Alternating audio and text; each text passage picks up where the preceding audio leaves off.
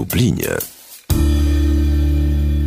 O produkcjach, które możemy oglądać w internecie, polskich i zagranicznych. O fabularnych i dokumentalnych, ale będzie też o serialach. Dziś w magazynie filmowym do godziny 13 tradycyjnie na antenie Radia Lublin. No chociaż nagrywamy ten program nieco wcześniej. Łukasz Jasina, nasz ekspert filmoznawca w studiu w Warszawie. Cześć Łukaszu. Kłaniam się bardzo nisko. No cóż, takie są pandemiczne zwyczaje. Dzień dobry Agnieszko, dzień dobry Państwu. W moim scenariuszu na pierwszym miejscu teraz mam prime time, na drugim mam time, więc trzeba powiedzieć, że czasy mamy szczególne, prawda? Czasy mamy zawsze szczególne oczywiście, czego akurat prime time nam dowiedzie. A najważniejsze I... dla nas są te obecne, prawda? Tak, zwłaszcza i to też będę mówił, prime time film, na który wszyscy czekaliśmy. Film z Bartoszem Bielenią w roli głównej, jego właściwie duża pierwsza rola po, po, po, po Ciele, film nagrodzony w Sundance, jest tak naprawdę film o, o, o czasach obecnych, a nie innych. Ale to sobie jeszcze porozmawiamy. Będzie także jubileuszowo. Wspomnimy Bridget Jones e, i porozmawiamy, na ile ta jej postać byłaby pozytywnie odbierana właśnie dziś, e, w 2021 roku. No ale może od tego wspomnianego już prime time rozpocznijmy. To jest debiutancka fabuła pełnometrażowa w reżyserii Jakuba Piątka. Film, o którym wspominaliśmy, bo on debiutował na amerykańskim festiwalu Sundance. No i zamiast do kin z powodów wiadomych trafił właśnie do internetu na platformę Netflix.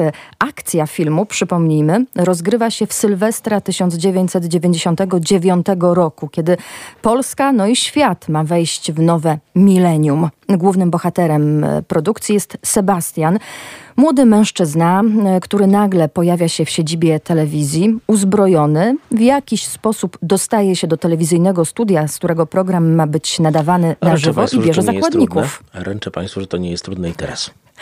Bierze zakładników, prezenterkę, którą gra Magda Popławska i ochroniarza, którego gra Andrzej Kłak. Nie prosi o okup, ale ma ważną sprawę do przekazania. Przez cały program próbujemy dowiedzieć się, domyślić jaką. Jaką sprawę ma do załatwienia, że chce wejść na wizję i powiedzieć o tym widzom w tytułowym prime time, czyli wtedy, kiedy telewizja ma największą oglądalność. Więcej mm, z samej fabuły zdradzać nie będę, przynajmniej póki co, ale zacznijmy może od roli głównej, od Bartosza Bieleni, na którym e, ten film się opiera. Powiedziałeś, że jest to jego pierwsza duża rola po Bożym Ciele, ale mm, powinni Państwo wiedzieć, że tę rolę miał zarezerwowaną jeszcze przed produkcją Bożego Ciała, więc można powiedzieć, że reżyser, że mm, e, castingowcy no, mieli nosa, biorąc właśnie Bielenie do tego filmu? To Bartosz Bielenia był już w środowisku przynajmniej reżysersko-teatralnym rozpoznawalny przed Bożym Ciałem. On dopiero się nam pojawił przed oczami w Bożym Ciele, to był wcześniej aktor teatru starego w Krakowie. Ceniony, lubiany, nazywany młodym Christopherem Walkenem. Jak się na niego popatrzymy, prawda Agnieszko przyznasz, że Christopher Walken trochę tutaj się Tak, zdecydowanie. Mhm. Inaczej ale tylko włosy ułożyć, ale tak. ale mamy też Ala Pacino trochę. Yy, tylko jeszcze tego Ala Pacino nie krzyczącego, ale, ale załamanego. To też się nam tutaj zdarza te przestraszone oczy Ala z niektórych y, pierwszych fragmentów części, pierwszych części Ojca Chrzestnego. E, I Bartosz Belenia jest tutaj najjaśniejszym punktem. Ale zaczynamy od ról i on też jest tutaj rolą pękniętą jak cały ten film. Mówisz, e, że tak naprawdę nie dowiadujemy się w tym filmie o co mu chodzi poza wejściem na prime time. Dowiadujemy się częściowo mniej więcej o co chodzi. Dowiadujemy domyślamy się, się może. Tak, domyślamy się, że to jest wątek homoseksualny, e, bo pojawia się Dawid, człowiek, do którego on dzwoni na początku, potem zarzuca mu to ojciec. Ale te problemy rodzinne z e, patriarchalną rodziną właśnie, e, problemy z dzieciństwa i ta mm, śliwka, robaczywka, tu też nam nasuwają na myśl kolejne problemy, kolejne warstwy. Nie nigdy nie byłem w patriarchalnej rodzinie, matriarchalne są równie straszne. Chociaż ja miałem akurat dobrą, bo mama jest fajna, ale zmieniając temat. Bartosz Bielenia, ale i Magda Popławska która jest bardzo dobrą aktorką. Ja bardzo czekałem, że na przykład będzie to jakaś powtórka z jej niesamowicie dobrej roli w e, Umaślony że Andrzej Kłak, który ostatnio ma bardzo dobry okres aktorski. Masa aktorów, którzy grają tutaj drugoplanówki. Cezary Kosiński, yy, Dobromir, Dobromir Dymecki, Dymecki, Monika Frajczyk. Która gra kolejną negocjatorkę. Że oni tutaj dostaną swoją szansę. Jest to film niesamowicie pęknięty scenariuszowo, w którym zaczynają się bardzo ciekawe wątki, rozmowy, więzi między bohaterami, które potem nagle znikają i nie ma ich w ogóle relacja ojciec-syn, ciach, nie ma.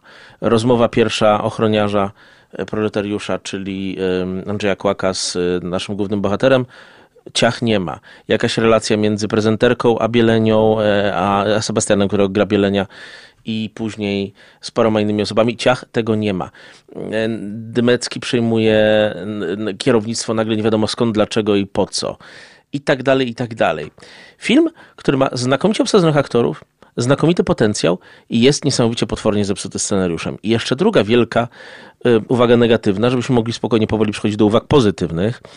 Całkowicie niewykorzystany potencjał roku 1999. My mamy tam znakomicie przygotowane materiały archiwalne, które my sami, Agnieszko, pamiętamy, byliśmy wtedy na studiach już, e, z powitania Nowego Roku, które było, odbywało się w dwójce takie z całego świata, przemówienia Aleksandra Kwaśniewskiego.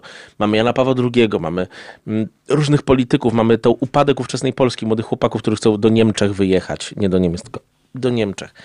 Ale to wszystko tak właściwie nie bardzo w tym filmie jest jakoś pomieszczone, nie wiadomo skąd się bierze.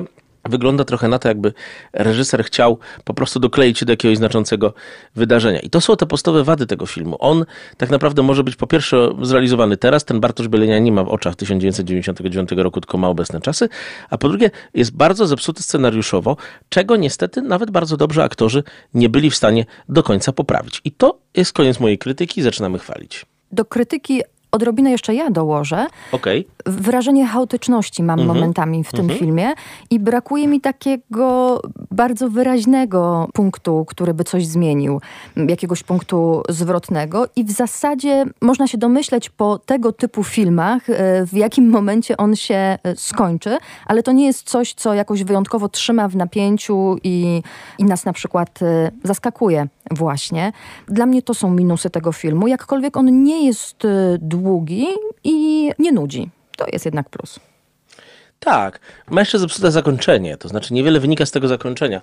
Ale, ale powiedz... właśnie mhm. tak, zgadzam się, niewiele wynika z tego zakończenia, ale jest ono na tyle no, otwarte, że z naszego doświadczenia, tak, możemy sobie pewne rzeczy dopisać, dopowiedzieć, ale to zakończenie tak. jest na tyle otwarte, że pozostawia tak. dużo możliwości. Podobno to była prawdziwa historia, pojawił się list na pewnym blogu, mhm. ale zobacz, w obecnych czasach dyktaturę może sobie wprowadzać władza prawicowa, lewicowa, a i tak to wyjdzie dzięki mediom dzięki takiej konstrukcji, jaką obecnie media mają. To się wszystko pojawi od razu na mediach społecznościowych, prawda? A jak się okazuje, w roku 1999 można było taką sytuację tego, że prawdopodobnie jakiś chłopak rzeczywiście wtargnął do studia telewizji polskiej na Placu Powstańców w Warszawie, e, ukryć i nikt się o niej nie dowiedział. Znacząca jest scena w tym e, filmie pokazująca siłę mediów, e, w moment, w którym Magdalena Popławska telefonuje do swojej koleżanki dziennikarki, bo wie, że tylko dziennikarz mógłby załatwić ich sprawę i jakoś im pomóc. I tak mniej więcej zostało, choć oczywiście są to już zupełnie inne media.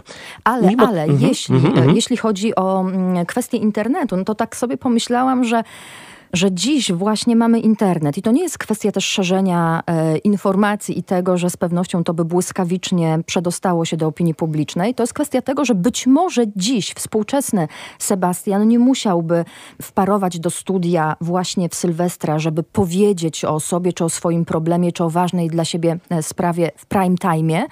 Dziś po prostu wykorzystałby do tego social media, media społecznościowe, wykorzystałby internet, że dziś jakby tę rolę moim zdaniem właśnie właśnie przejmuje internet. Podejrzewam, że dziś taki dwudziestoparolatek nie potrzebowałby telewizji. To prawda. I y, tego czasami starsze pokolenie już nie rozumiem, że źródła informacji przebiegają zupełnie inaczej. Jesteśmy w tym momencie w momencie przebudowy, prawda? No choćby z audycjami radiowymi, które mają już dwie zupełnie różne słuchalności, jedną klasyczną w radio, a drugą w formie podcastów. Agnieszko, ale my wszystko polecamy ten film, prawda? Nie tylko z uwagi na to, że Bartosza Biele nie trzeba oglądać obowiązkowo i, i w ogóle reszta aktorów. Ja no, apeluję powiedzmy... po raz kolejny więcej dobrych ról dla Magdaleny Popławskiej, bo to jest za dobra aktorka, żeby się nam marnowała. Powiedzmy jeszcze o innych atutach tego filmu, na przykład mhm. scenografia, no i ten klimat y, końcówki lat To jest klimat 90. końcówki lat 90. Można I to się jest klimat studi- I to jest klimat takiego zimnego, strasznego. Wiesz, ludzie bardzo często, studia są strasznymi miejscami, studia telewizyjne. Niesympatycznymi w gruncie rzeczy, takimi zimnymi, technicznymi i to zostało tutaj bardzo dobrze oddane, prawda? Mamy e, ten klimat e, i telewizji, i końcówki lat 90. Widzimy na zdjęciach, jaki samochód był do wygrania w audiotele, e, jakie są nagrody do zdobycia. Widzimy to po kreacjach, widzimy to po monitorach w studiu, ale mam wrażenie, Łukaszu, że jak wejdziemy czasem do pewnych studiów telewizyjnych, to możemy się zdziwić, jak niewiele się zmieniło przez te 20 lat. To prawda, bo i czemu miałoby się zmieniać? Zmieniła się technika, pewne oświetlenie, komputery weszły w poważniejszy nawet sposób niż wtedy pod koniec lat 90., ale miejsca są dokładnie takie same, bo po co miałoby się zmieniać? Zobaczymy. Część z Państwa, którzy nie pamiętają roku 1999, będą mieli pewnie inne spostrzeżenia. My mamy inne, bo to są już te straszne chwile, kiedy o czasach, kiedy byliśmy dorośli, robi się filmy historyczne z dłuższej perspektywy. Polecamy ten film. Ja polecam.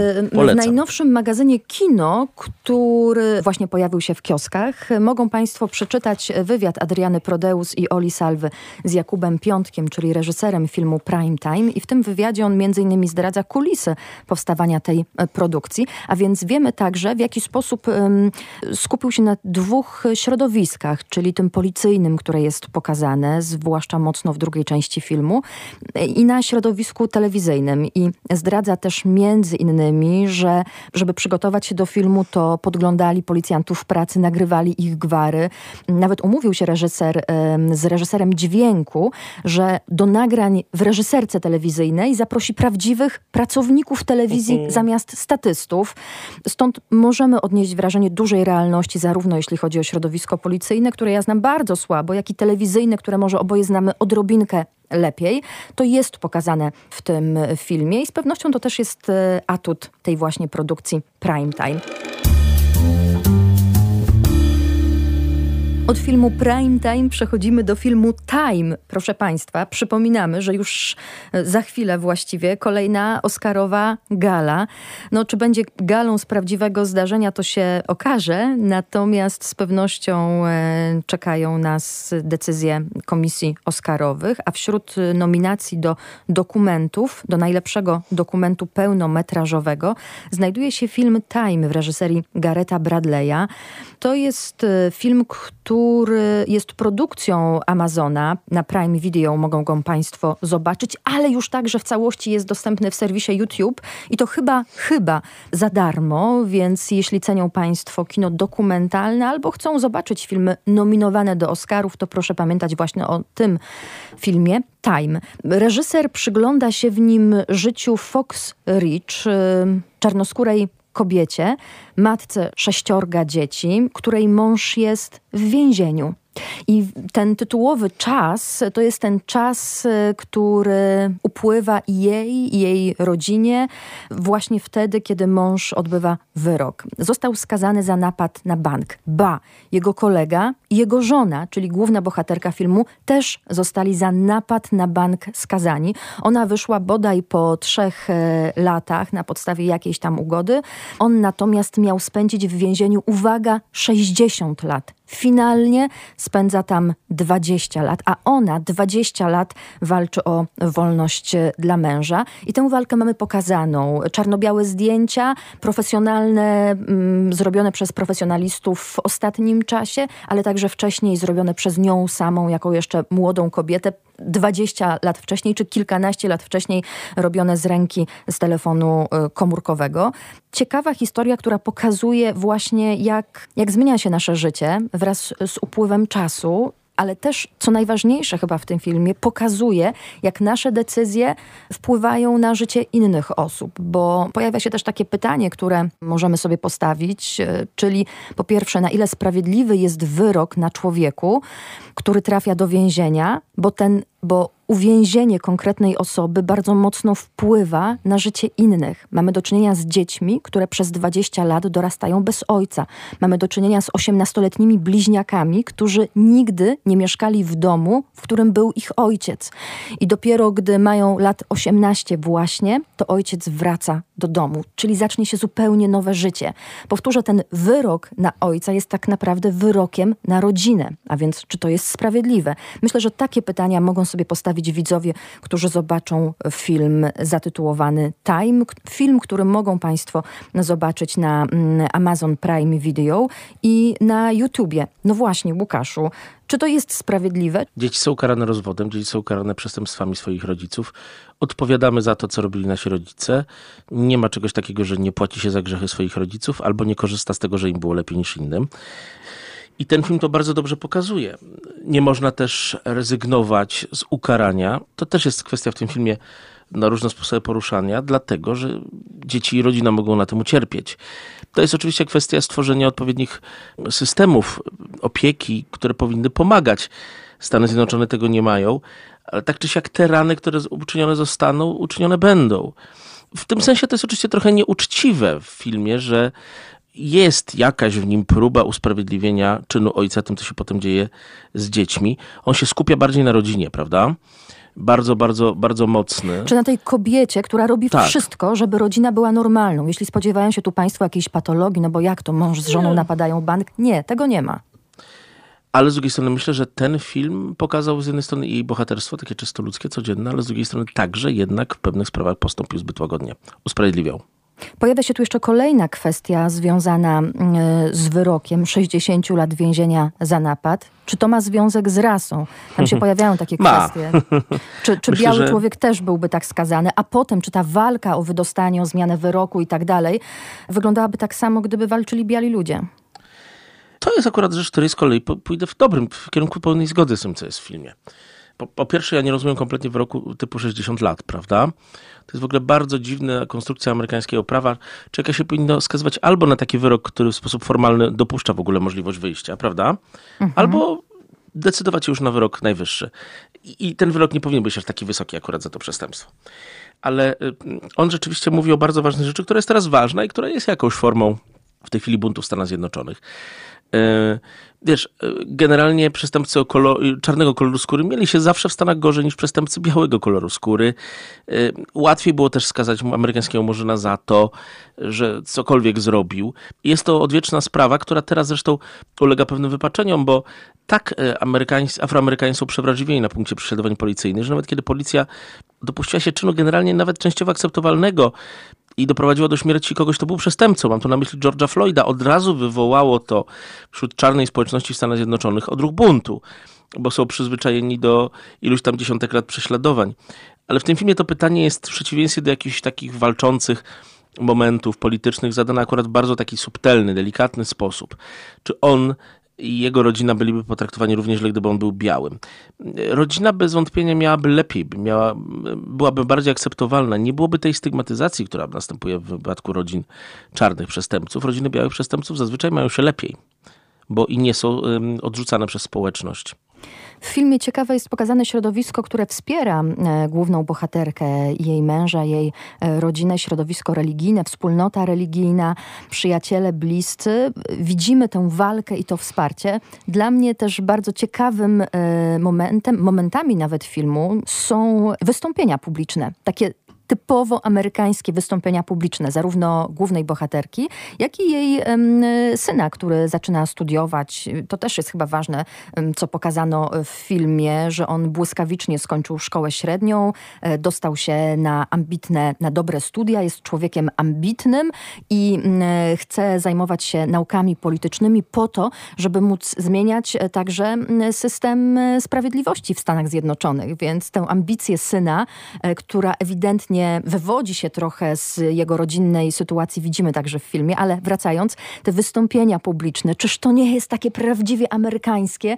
Nie dziwię się, że oni tego wręcz uczą się w szkole, może i wysysają z mlekiem matki, żeby z taką pasją opowiadać na przykład o sobie, przyznawać się do swoich problemów, stawiać takie pytania retoryczne, mocno gestykulując jak um, ksiądz na ambonie i w ten sposób przemawiać do publiczności, która słucha z zapartym tchem, a momentami czasami tam bije brawo, wydaje z siebie jakieś okrzyki. Jeśli to jest wspólnota religijna, to tam co chwila pojawia się jakieś jeszcze amen. Bo Ameryka taka jest, jak sobie wyobrażamy, ale tak to działa. Mm, I to, I to jest bardzo piękne. I nie zdarza się tylko w Ameryce. Ty zwróciłaś tutaj uwagę na samym początku na tą chęć odkupienia tego, co się stało tej rodzinie poprzez zmianę dzieci, prawda? Poprzez walkę o prawdę, poprzez usprawnienie systemu. To jest też bardzo amerykańskie, to się jeszcze bierze od Sydneya Lameta, że wprawdzie Ameryka popełnia błędy, pakuje ludzi do więzienia, ale potem te błędy jakoś odkręca. I oby tak było zawsze, jak jest w tym filmie, bo chyba nie zawsze tak jest. Film Time Dokument nominowany w tym roku do Oscara mogą Państwo zobaczyć w sieci, także na kanale YouTube. W kinie w Lublinie. Powiedzmy teraz o serialach, bo ich nie brakuje, coraz więcej nowości, a ostatnio jakoś seriale były przez nas omijane, prawda Łukaszu? Przynajmniej omijane, jeśli chodzi o omówienie w naszych audycjach, ale teraz... Nie zawsze zdarzało się obejrzeć, nie zawsze był czas. Ale teraz o serialu, który łączy elementy różnych seriali albo różnych e, filmów nawet e, pełnometrażowych, a na pewno różnych stylów. E, mam na myśli serial Nierealne, który mogą Państwo oglądać na HBO Go. No i nie powiem, żeby to był serial pierwszego wyboru, przynajmniej dla mnie, nawet jeśli spojrzę na mm, fotosy y, z, z planu, ale Łukasz Jasina ten serial obejrzał i Państwu powie, cóż takiego się dzieje na ekranie. Czy warto obejrzeć te bohaterki, mieszkanki Londynu z końca XIX wieku, które w wyniku niewyjaśnionego zdarzenia zdobywają nadnaturalne moce, no i chcą ratować świat. Oczywiście, kiedy zacząłem oglądać ten serial, myślałem, że zacznę go krytykować na takiej zasadzie jak tych nieszczęsnych Bridgerstonów, ale potem sobie pomyślałem, że to jest jednak zupełnie inna tradycja. Bridgerstonowie udawali jednak film dziejący się w tej epoce i, y, i tylko po prostu wstawiali rzeczy, które się tam nie mogły kompletnie zdarzyć.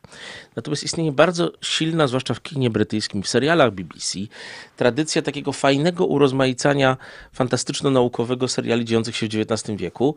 To jest tradycja choćby, nie, nie mówię tu o Sherlocku, tym z Benedictem Cumberbatchem, ale tych dwóch filmów Ritchiego y, z Robertem Downeyem Jr. i Judem Lowem. Nie wiem, czy je pamiętasz, bo Oczywiście. to już spory kawał czasu, y, odkąd miały swoją premierę to jest też ogromna tradycja amerykańska wszystkich tych Abe'ów, postrachów wampirów.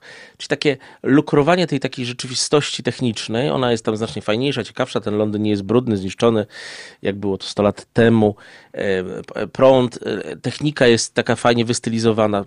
Do tego wszystkiego jeszcze oczywiście mamy dodane nadprzyrodzone rzeczy. E, to jest zresztą w wypadku reżysera tego serialu bardzo normalne, bo to jest reżyser Buffy Postrachu Wampirów. Joss Whedon, tak? Tak jest, więc więc to nie jest nic takiego, co powinno nas zaskoczyć, bo on takie rzeczy już robił. Ten film oczywiście próbuje sprostać trochę takim wymaganiom epoki i, i, i trochę sfeminizować tę historię, prawda? To znaczy pokazać jednak głównie bohaterki kobiety tkniętymi przez tą nierealną rzeczywistość, to na polskiej jest tak trochę źle przetłumaczone, jak to przy serialach, są kobiety. Oczywiście one są często też ofiarami męskiej przemocy. Pamiętaj, że to jest okres histerii tak zwanej, prawda, kiedy kobiety były leczone ze wszystkiego i, i traktowane gorzej ale jest to taka forma feminizmu, takiego też porównywania kobiet do czarownic, czegoś za co kiedyś kobiety palono w protestanckich głównie krajach w XVII wieku. I, I generalnie to wszystko ma sens, wynika z czegoś. Serial nie pretenduje do historycznego, więc e, tych wad także nie ma. Ja osobiście jestem Państwu w stanie zarekomendować bardzo fajną, ciekawą rozrywkę, generującą pewne ambitniejsze treści, ale bez przesady, dobrze zagraną. Do tego wszystkiego, jako widzicie z serialu The Crown, ja tam mam bardzo dużo drugoplanówek z tego serialu, które poznaję tylko po głosie. To znaczy są zupełnie inaczej ci aktorzy i aktorki wyglądają, ale grali w The Crown i poznaję ich po głosie. Coś bardzo fajnego. Coś, co konfekcyjnie jednak Brytyjczycy przy kolaboracji z pewnymi amerykańskimi elementami są w stanie bardzo dobrze zrobić. Po prostu solidna, historycyzująca rozrywka z bardzo fajnymi kwestiami montażowymi, bardzo dobrze także myślniczo zagrana przez aktorki zwłaszcza samo dobro, w sensie takim filmowo-serialowym. Ale powiedz, ta kompilacja e, różnych motywów, także tych spoza mm. epoki, z epoką, mm. to się dobrze ogląda, to się dobrze odbiera, jest tak, to wiarygodne? To jest, tak, i to jest właśnie ten paradoks. Wiesz, wiesz Agnieszko, to, to jest jednak kwestia dobrego kucharza i dobrych składników. To musi być wszystko dobrze pomieszane, prawda? Są seriale, nie jeden raz podchodziliśmy do takich, prawda, gdzie wszystko teoretycznie powinno być dobrze. A tutaj nawrzucano tego wszystkiego do środka od y, kwestii stylistycznych, kolorów, wynalazków, aż po te elementy quasi metafizyczne i to wyszło. Ten serial tak zaczyna dopiero przy trzecim odcinku nudzić. Co jest całkiem niezłym efektem jak na taki serial. Dodajmy jeszcze, że ten wspomniany mm, scenarzysta Joss Whedon yes. to jest człowiek, którego znają też Państwo nie tylko z Buffy Postrach Wampirów, ale mhm. także, ze także z innych filmów, jak chociażby z y, Avengersów. I to jest ważna rzecz jeszcze jedna. To znaczy, jest to jakaś próba stworzenia uniwersum, e, ten serial. Teraz się wszędzie tworzy jakieś uniwersa, prawda? Mhm. bez komiksowego pierwowzoru, bez tego wszystkiego, co mają ci wszyscy Avengersi i inni tacy. Tam zawsze jest już jakoś wytworzony ten świat wcześniej. Nie, to, to, to powstaje na naszych oczach. Nie ma jakiegoś wcześniejszego pierwowzoru. I za to też pewne szapoba dla twórców. Ale dodajmy jeszcze, że ten, że Joss Whedon, scenarzysta, reżyser, y, został po dwóch odcinkach odsunięty od produkcji, bo w międzyczasie został oskarżony o mobbing. No, odezwały się aktorki z innych filmów. Y, jedna powiedziała, cytuję, pilnowano, żeby nie został y, ze mną sam na sam. Kolejni aktorzy solidaryzowali się z nimi, mm, wspominając toksyczną atmosferę na filmowym planie. No i tutaj mamy więc kolejny przykład tego, jak e, w Hollywood dzieją się afery dotyczące traktowania e, ludzi przy pracy. Czy rzeczywiście mamy do czynienia z mobbingiem? To pewnie ta sprawa jeszcze będzie badana i nie szybko się e, zakończy, ale widzimy, jak realnie wpływa to na tworzenie, no bo Joss Whedon finalnie został odsunięty od nierealnych. Dobrze i niedobrze, to znaczy oczywiście ja zawsze będę krytykował takie inkwizycyjne odsuwania, ale no też to jest ten trudny wybór, bo z jednej strony warto na tą sprawę, którą jest mitu i jego wszelkie podrodzaje zwracać uwagę, ale nie, nie wolno postępować tak trochę jak z Kevinem Spacey'em zrobiono, to znaczy nie ma głosu, od razu się odsuwa, niszczy. To jest sprawa odrębna, ale ona rzeczywiście rzutuje na to, jak powstają filmy, są robione. Zobaczymy, wiesz, Wiesz, wiele z tych spraw jest bardzo słusznych, ale niestety za 20 lat być może będziemy mieli takie przykłady jak rehabilitacja ludzi prześladowanych w czasach makartystowskich. Ale wracając do tego, co się dzieje w tym serialu, na razie jest to serial bardzo, bardzo dobry.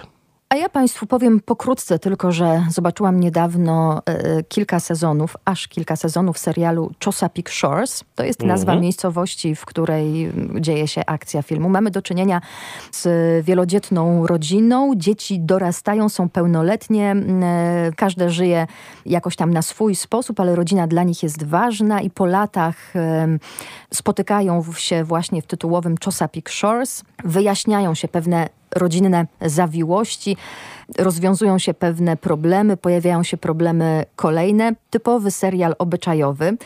No i tak wahałam się, czy o nim Państwu powiedzieć, bo pomyślałam mhm. sobie, że to nie jest serial, który z czystym sumieniem mogłabym polecić komuś, kto lubi oglądać e, filmy czy seriale, zwłaszcza te ambitniejsze.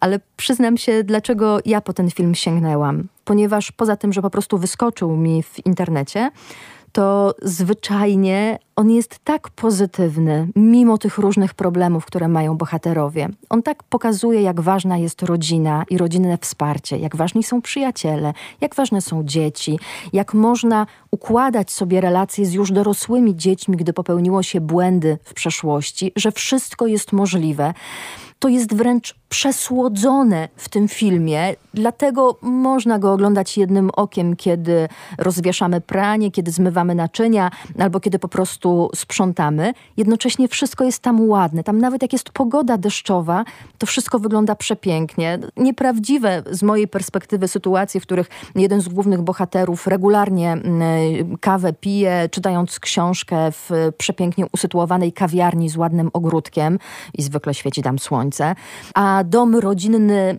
jest nad e, zatoką na wschodnim wybrzeżu i ma przepiękny widok na wodę. E, wokół jest też zieleń, drzewa, domek e, na drzewie dla dziewczynek. To wszystko jest piękne, kolorowe, kwiaty w ogrodzie. No, naprawdę, to wszystko jest mhm. tak ładne, że człowiek ma odskoczni od czasów pandemii.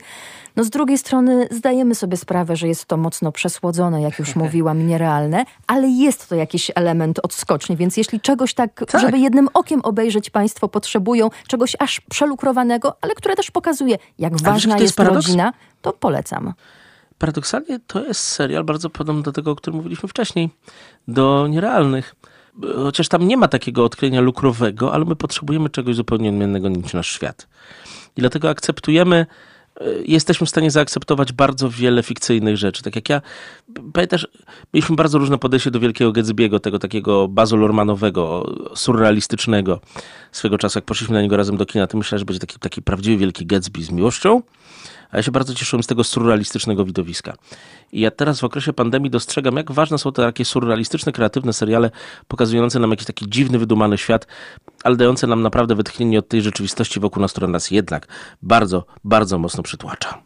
Jeżeli sztuczność tego filmu i wykreowanych postaci i niektórych scen, wręcz ustawiania się pod kamerę i tak dalej państwa nie razi albo nie będzie przeszkadzać, no to Chesapeake Shores, który odciąga nas od tej pandemicznej rzeczywistości i kończy się samymi happy endami, warto zobaczyć. Jubileuszowo powiedziałam, że jeszcze będzie. 10 lat gry o tron. Obejrzysz w końcu ten serial, Łukaszu? Jakoś na razie mi się nie śpieszy. No dobra. 20 lat od premiery Bridget Jones. Obejrzałem rzecz jasna obydwie części. Trzy są już chyba. Jest, trzeci ciągle się nie zebrałem, a i z pierwszą nie było łatwo. Wiesz, to była moja pierwsza wizyta w multiplexie w Gdańsku. I jednak y, dziewczyny z naszej grupy wybrały Bridget Jones, a ja poszedłem na Shreka i to był słuszny wybór. Natomiast do tej pory uważam, że Shrek jest znacznie obitniejszym dziełem od y, dziennika Bridget Jones. Ale y, potem film obejrzałem, bo oczywiście nie jest tak trudno go obejrzeć. I, i, I, to jest taka zasada, że jednak jak masz Brytyjczyków robiących coś na podstawie brytyjskiej literatury, wsadzasz tam dwóch dobrych brytyjskich aktorów i naprawdę niezła aktorką, jaką przez wiele lat była Renée Zellweger. I dalej w jakimś sensie jest, prawda? Och, to była Zresztą- właśnie Oscara, więc powiedz, że jest. Jest. To jest zupełnie inne już aktorstwo. Ja myślę, że Renée Zellweger wkroczyła teraz taki okres odkrywania się na nowo, bo ona już nie może grać takiej postaci, jaką grywała przez 20 lat. I zagranie Judy Garland było tą próbą przejścia. Notabene, tak, oczywiście, że potwierdzam po raz kolejny, że, że, że Renée jest wielką aktorką, bo dostała Oscara i stworzyła obitną rolę w filmie kompletnie do niczego. Jeśli mam być szczery. A to jest sztuka, prawda? Yy, Ale bo mówisz o mógł roli ją Judy, a, a Natomiast o wracamy do Bridget Jones. Ale jednak Bridget Jones trochę była początkiem Judy. Ta fajna, miła amerykańska dziewczyna, która zagrała też taką fajną, miło brytyjską dziewczynę. Film, który był wtedy bardzo oczekiwany. Ja nie byłem dwudziestolatką wtedy, ale ty byłaś. I ty możesz powiedzieć, że pewnie dziewuchy na to czekały. To była bardzo popularna książka. Czytałam dziennik Helen Fielding, e, książkę Helen Fielding i to książka, która jest świetnie, błyskotliwie napisana. Pamiętam, e, bo mieszkałam wtedy w akademiku w Grzesiu. Który? Grzesiu. To było w Grzesiu. A ja w Burżu niedaleko ciebie. I e, uczyłam się do sesji i taką nagrodą, którą sama sobie robiłam, e, było przeczytanie kolejnych stron na chybił trafił otwartego dziennika Bridget Jones. I to wyglądało tak, że tam uczyłam się przez godzinę czy do końca jakiegoś e, rozdziału. Gdy już wykułam, to wtedy otwierałam sobie książkę, czytałam, śmiałam się, odkładałam Helen Fielding i zabierałam się znowu za naukę. I tak to wyglądało. Także mam takie skojarzenia z Bridget Jones. Gadaliśmy o prime time dzisiaj, rozmawialiśmy o prime time i to jest autentyczny przebój tamtego okresu, prawda? Kiedy ten film się dział. W Polsce dziewczyny na to na pewno poszły. Słuchały, jeszcze były do tego Jerry Halliwell, prawda? Czyli, czyli It's Element Spice Girls. man. Tak, no to jednak jedna z najważniejszych. To leciało wszędzie, w każdym radiu. Pewnie w Radiu Lublin też, jakbyśmy szpiega tamtejszego mieli. Bardzo fajna rzecz. Bardzo znaczący film. Niewielka klasyka, ale jednak klasyka kina popularnego, która przywróciła Colina Ferta też znaczącemu kinu. Nie który w tym późniejszych filmie także dzięki Helen Fielding Tak. nabija się ze swojej słynnej postaci pana Darcy'ego. Tak, ale przypominam też Państwu, że on wtedy po tym Darcym był w głębokim dole aktorskim. Paradoksalnie nie bardzo wiedziano, jak go angażować i dzięki temu, że pokazał, że warto, że jest ironiczny, autoironiczny, e, zaczęły się te jego wielkie propozycje, wielkie role, które go doprowadziły do Oscara i, i do pozycji jednego z najbardziej znaczących w tej chwili aktorów. Hugh Grant, który e, teraz z kolei przechodzi okres, kiedy staje się znowu dobrym aktorem. E, To jest ten okres, kiedy on był najlepszym bohaterem komedii romantycznych. To jest Notting Hill wtedy mniej więcej też powstało z Julią Roberts. Ale jednak mimo wszystko ona. Renée Zellweger, e, aktorka, która potem zdążyła dostać dwa Oscary za zupełnie inne role, wróciła do Ameryki i był też pewien bunt. To znaczy, tak jak kiedyś w 1939 roku protestowali Amerykanie, że Scarlett O'Hara, najbardziej amerykańską z południa postać ma grać Brytyjkę, Vivien Lee, dla wielu Anglików, Brytyjczyków było czymś dziwnym, że obsadza się w roli takiej najbardziej klasycznej Brytyjki e, Renée Zellweger, a ma się przecież tyle brytyjskich aktorek na podorędziu, prawda? Przeglądając to całą listę od Keira Knightley aż do innych aktorek, które się wtedy pojawiały na brytyjskich, w brytyjskich Keira filmach na Knightley była brytyjskich serialach. dzieckiem, co ty opowiadasz? Ona już wtedy była już e, na casting, wybrana do castingu tego filmu, wyobraź sobie. E, Bo oni planowali ją też odmłodzić o 15 lat. Różne były pomysły. I wyobraź sobie, no zobacz, zagrałby to ktoś lepiej od Renée Zellweger? Wyobrażasz sobie kogoś innego niż Renée Zellweger? Absolutnie nie. Ale to jeszcze jest pytanie, które się tutaj pojawia. Na ile ten film dobrze się zestarzał? Bo są e, w nim takie wątki, źle się takie zestarzał. tematy. Źle się zestarzał. No właśnie. E, Ale wiesz, to jest też z jednej strony może bawić e, Tak. i jeśli oglądałyśmy my kobiety, ale Mhm. oglądaliśmy w ogóle ten film 20 lat temu i e, żywimy do niego pewną sympatię, Tak. to dziś możemy I się jest ważne. uśmiechnąć, ale na te błędy, czy na tę zmianę czasu, od którego zaczęliśmy zaczęliśmy dzisiejszą audycję, warto Mhm. zwrócić uwagę. Przecież dziś kobieta, która waży 56 kg z pewnością nie może być nazywana grubą, tak? Z pewnością wiele kobiet, nie tylko feministek, oburzy się, gdy usłyszy, że nadrzędnym celem kobiety jest jednak em, wyjść dobrze za mąż i znaleźć tego męża w odpowiednim A ja wieku powiem i tak brzydko, dalej. ja myślę, że na razie mamy pozór, że się świat zmienił. On niby się zmienia, ale w dalszym ciągu dla ogromnej części kobiet ważnym celem jest wyjście za mąż. Wiesz, ale wracając, czasy się po prostu niesamowicie szybko zmieniały. My jesteśmy po okresie 20 lat jednej z najszybszych, w sensie mentalnym, zmian na świecie. I pod tym względem ten film się zestarzał, tylko że widocznie właśnie z tych powodów, o których powiedziałeś na początku. To jest film pokazujący okres, kiedy byliśmy młodzi dla nas i tak będziemy zawsze go oceniali dobrze i kompletnie nam nie przeszkadza to, że on się zestarzał, gdyż jest dla nas niezwykle wiarygodnym dokumentem czasów, które coraz bardziej stają się czasami retro. I, I warto, żeby go obejrzeli ci wszyscy, którzy będą oglądali prime time. A dlaczego? Bo e, lata 90. wszędzie na świecie wyglądały jednak trochę inaczej niż prime time to pokazuje. Zapisałam sobie, że o starzeniu się filmów i o starości w filmach i o starzeniu się nas samych jeszcze może Oj kiedyś tak. porozmawiamy. Oj tak. Łukasz Jasina, ekspert filmoznawca z Warszawy. Jarek Gołowit Dziękuję. program zrealizował. Agnieszka Krawiec. Dziękujemy. Do usłyszenia. Dobrego popołudnia.